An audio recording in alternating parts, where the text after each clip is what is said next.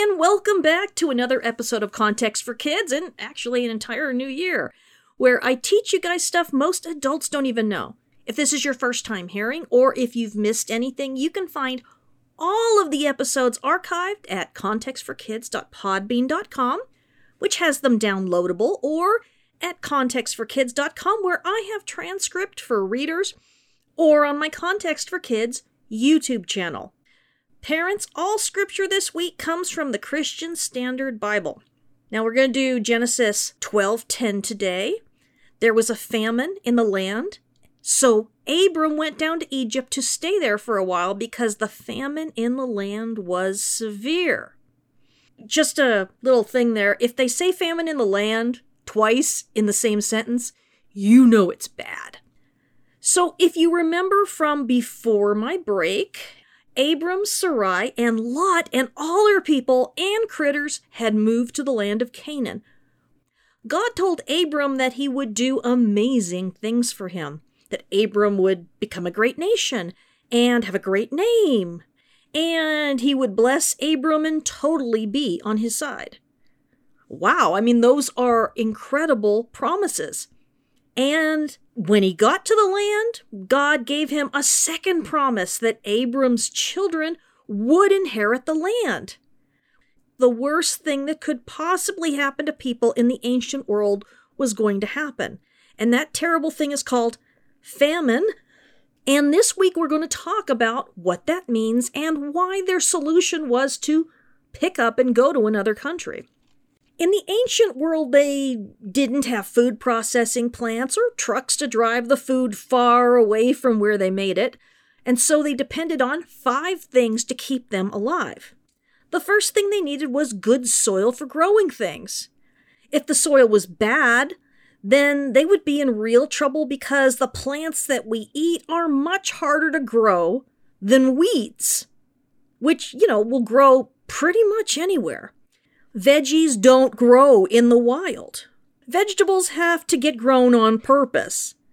Weeds don't need much water, but the veggies we need to survive need a whole lot of water. So the second thing they needed was either to be close to a river or get a lot of rain.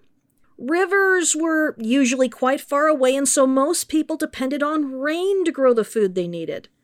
No rain means no food, and no food means famine. That's what a famine is. When there is something wrong with the land and the rain, and crops won't grow.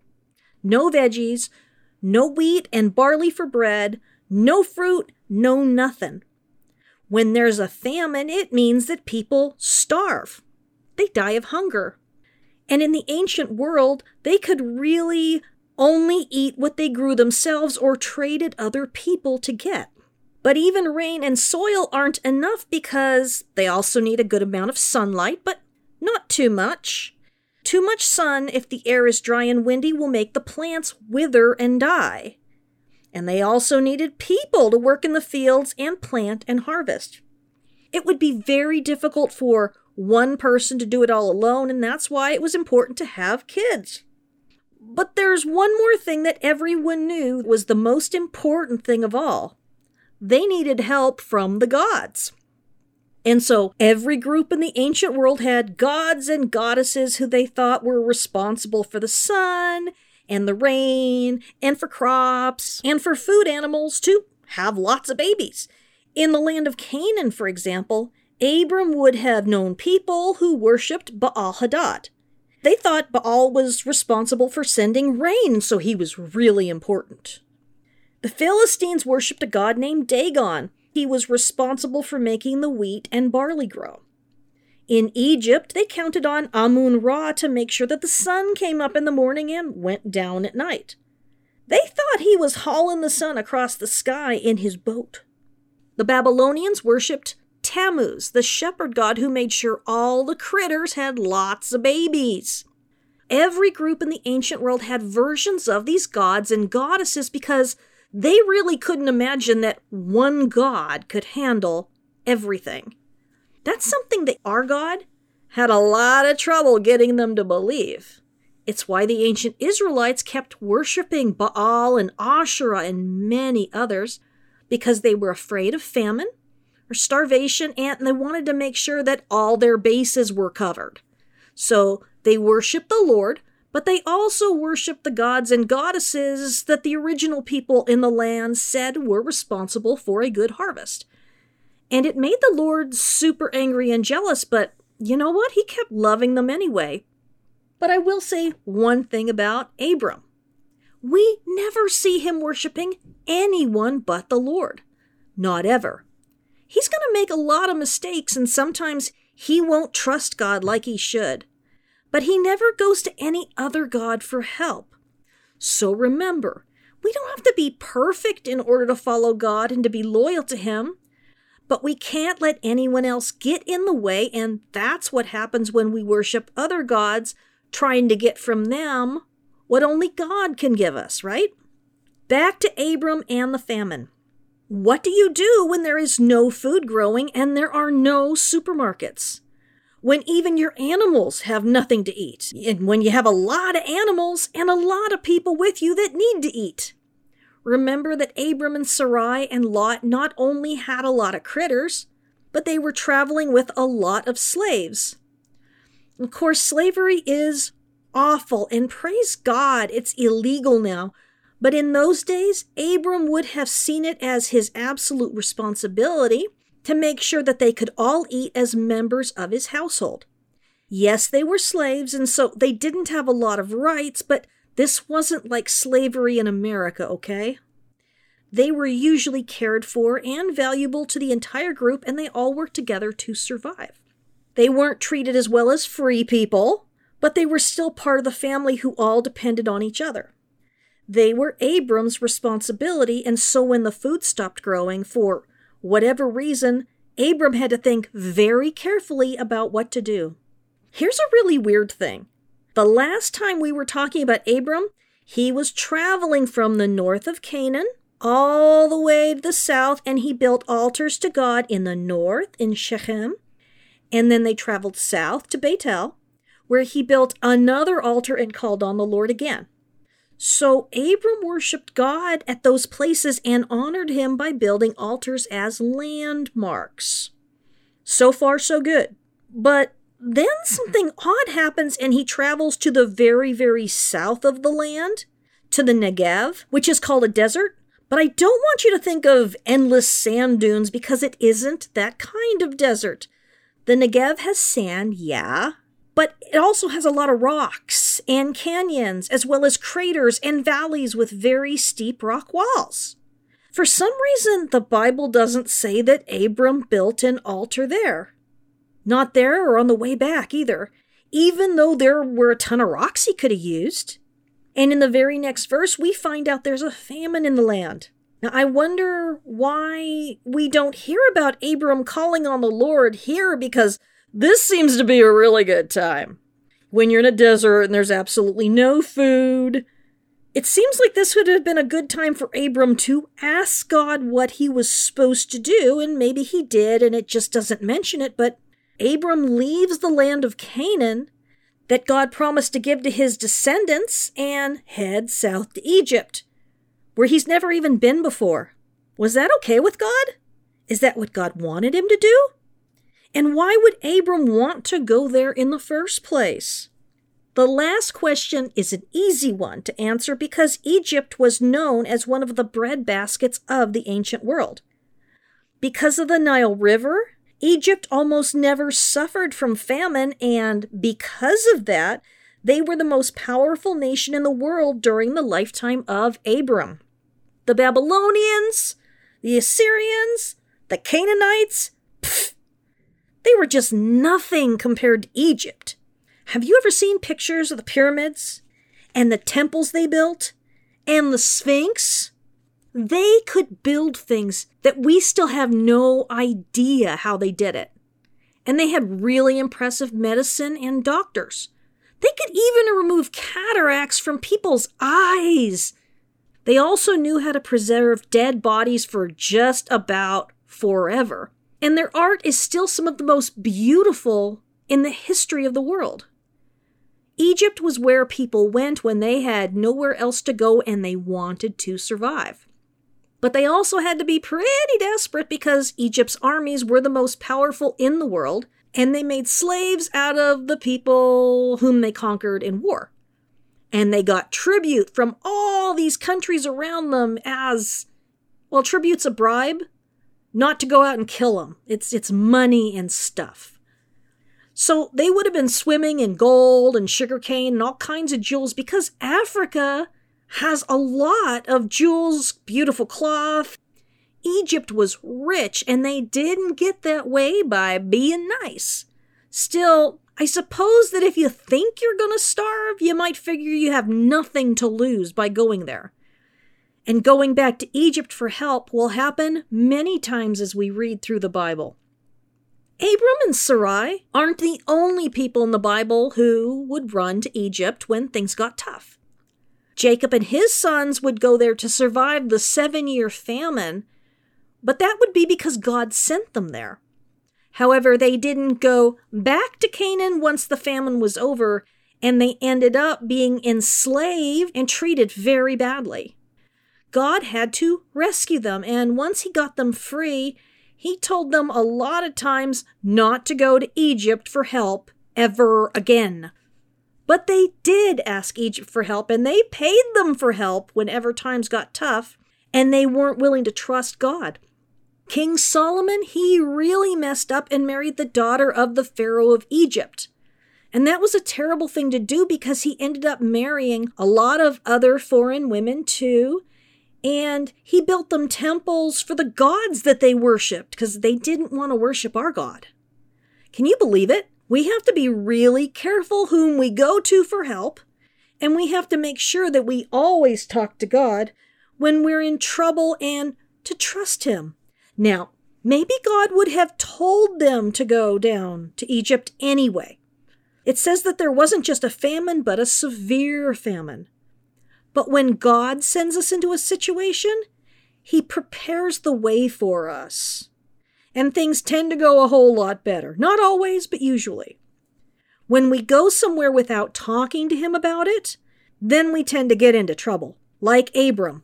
He's about to get into a whole lot of trouble.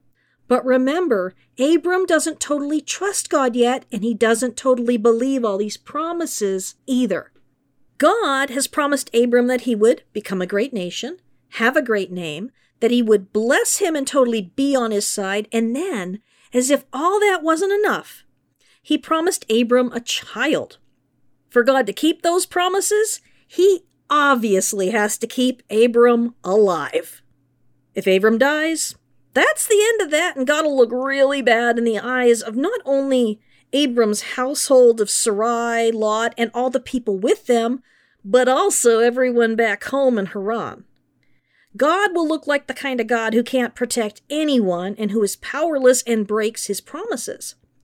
God's reputation would be totally destroyed, and everyone would be laughing at Abram and the crazy God he thought he was hearing from. People already I guarantee you thought he was bonkers to leave his family and their land behind in Haran and to go someplace he had never been before, where there was no one to protect him. People didn't just do that in the ancient world.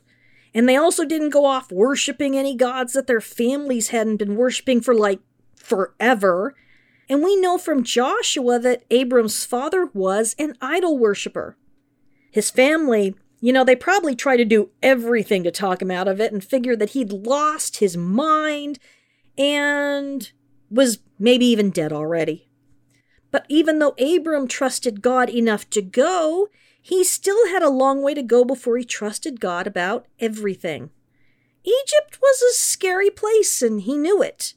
Far worse than the land of Canaan. And so Abram makes a terrible mistake in the next verse. When he was about to enter Egypt, he said to his wife Sarai, Look, I know what a beautiful woman you are. When the Egyptians see you, they will say, This is his wife. They will kill me, but let you live. Please say that you're my sister so it will go well for me because of you, and my life will be spared on your account. Oh no, this is this is really bad. Abram doesn't just not trust God to protect him. And I, I think that's because Abram didn't ask God before deciding to bail on living in Canaan. He went to Egypt. But, you know, he's actually willing to put his wife in danger because he is so freaked out. And we'll have to look at this at a balanced way. Yes, Abram is asking Sarai to tell a lie that could get her into huge trouble. But we also have to remember that they've been married for a long time and Abram hasn't gotten rid of her or divorced her or taken another wife, which was definitely allowed in those days, even though she couldn't have babies, which they needed. So I don't want you thinking he is totally awful, but he's clearly worried about what will happen to him in Egypt, and if anything happens to him, he knows the Egyptians will just take everyone and everything he has. In Abram's world, where he was a patriarch, the head man who is responsible for everything and everyone, he knows that everyone else's life depends on him. Everyone would see him as the most important person in the tribe and would see his life as more important than anyone else's, and Abram would probably see things that way as well. That's just how everyone thought in those days, and it's hard not to think the way everyone else does. But, like, what was the big threat? Wasn't Sarai like 65 years old? Why was Abram worried about other men wanting to marry her so badly that they'd be willing to kill him to get her? Well, you know, we have to remember that different cultures think that all sorts of different things are beautiful. Maybe her eyes were a strange color, or her hair, or maybe her face was shaped in a way that made her look particularly exotic and interesting to other men. Or maybe she really did just look very young. We don't know. But Abram, one way or another, knew that the Egyptian men would be very interested in her, and maybe even interested enough to kill everyone else to get to her. So he asked her to tell the Egyptians that she was his sister. You know, that way, worse comes to worse, if they did take her, then everyone else would live, and the Egyptians would treat them really well. As her brother, if any man wanted to marry Sarai, they would have to pay him a bride price to get her. This will seem really strange, but in those days, men bought their wives from her family, from her father or brother or uncle, depending on who was alive and responsible for her. How much they would pay for a wife depended on a lot of things. Everyone wanted a wife who was beautiful, from a good family, and who was an honorable woman. They didn't care about falling in love or anything like that, and they weren't going on any dates, and they might not even know her. But the two families would make a business deal, and the father of the groom would give money to the bride's family, and the family of the bride would give her money just in case her husband threw her out later, which happened way too often, and she would go to live with his family. She might never even see her own family again, and now she belonged to this new family. His mother would boss her around as much as she wanted, and she would have to put up with it until she was the oldest woman in the house and she could be the boss. Her job was to obey her mother in law, or whoever the oldest woman in the family was, and her husband, and have a lot of babies. That was her place in the family, and until she had a baby boy, she was in danger of being tossed out into the street. Scary, huh? These people needed Jesus really bad goodness, right now Sarai needs Jesus really bad. And so when Abram said, It will go well for me because of you, what he's saying is that someone will pay him a lot of money and stuff so that they can have her as a wife. Not only will he live and not be murdered, but he'll get a ton of stuff in exchange for her. I suppose he thinks he's making the best of a bad situation, but it's getting harder to feel sorry for him, right? We always want to remember that this was an entirely different kind of world than we can possibly imagine. Men were important and women weren't. Free men were important and slave men weren't. You can just imagine how unimportant they would think a slave woman was. We'll see about all that when we talk about poor Hagar later. But we shouldn't be shocked because there's a reason that God is taking one man and one woman, and we'll be making a brand new people group who will begin to do things differently. Right now, Abram has been told he will be a dad, but God hasn't told anyone Sarai will be a mom. Maybe Abram thinks he'll be getting a new wife if Sarai gets taken by an Egyptian. There are just so many things we don't know, and what we do know about the people of those times can be really horrible. We can see why God needs to change things, but you know what? Before God can change the world, he has to change Abram first. It would be unfair of us to expect Abram to be entirely different than all the other men in the world. As it is, it was amazing that he left his family at all to go who the heck knows where.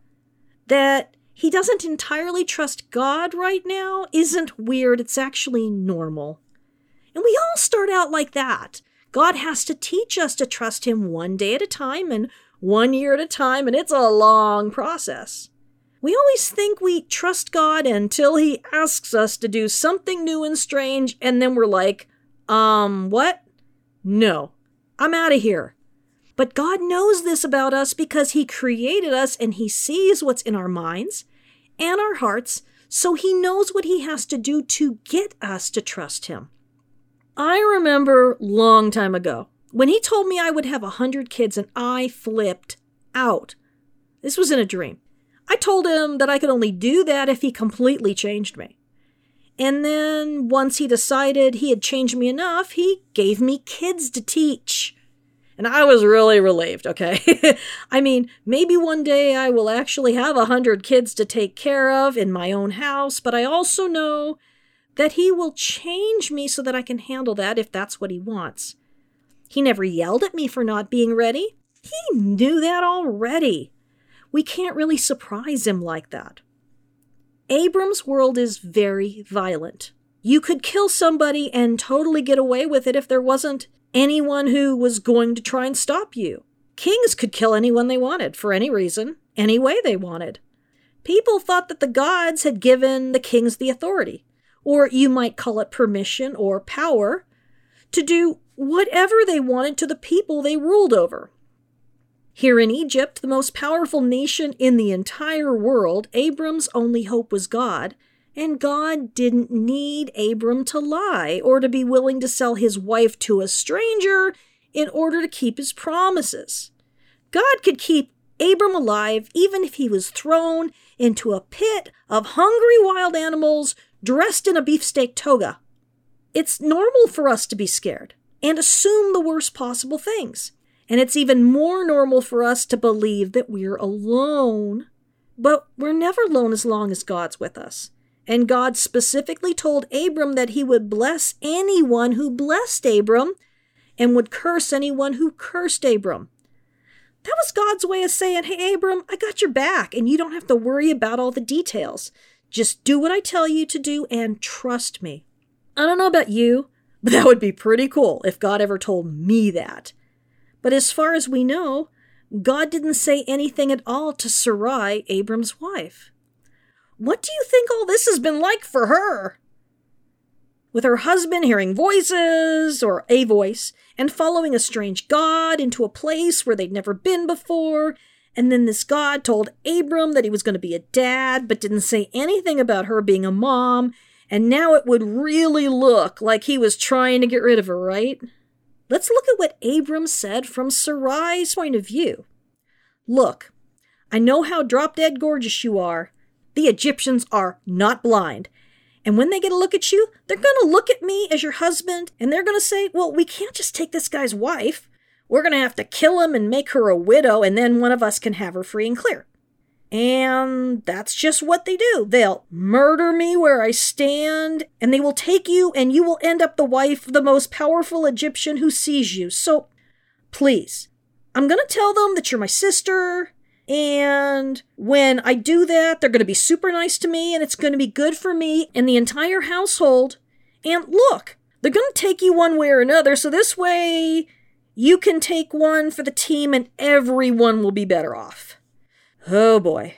We'll see what happens next week. Anyway, I love you. I'm praying for you. And just yikes! Trusting God is better for us and for all the people around us.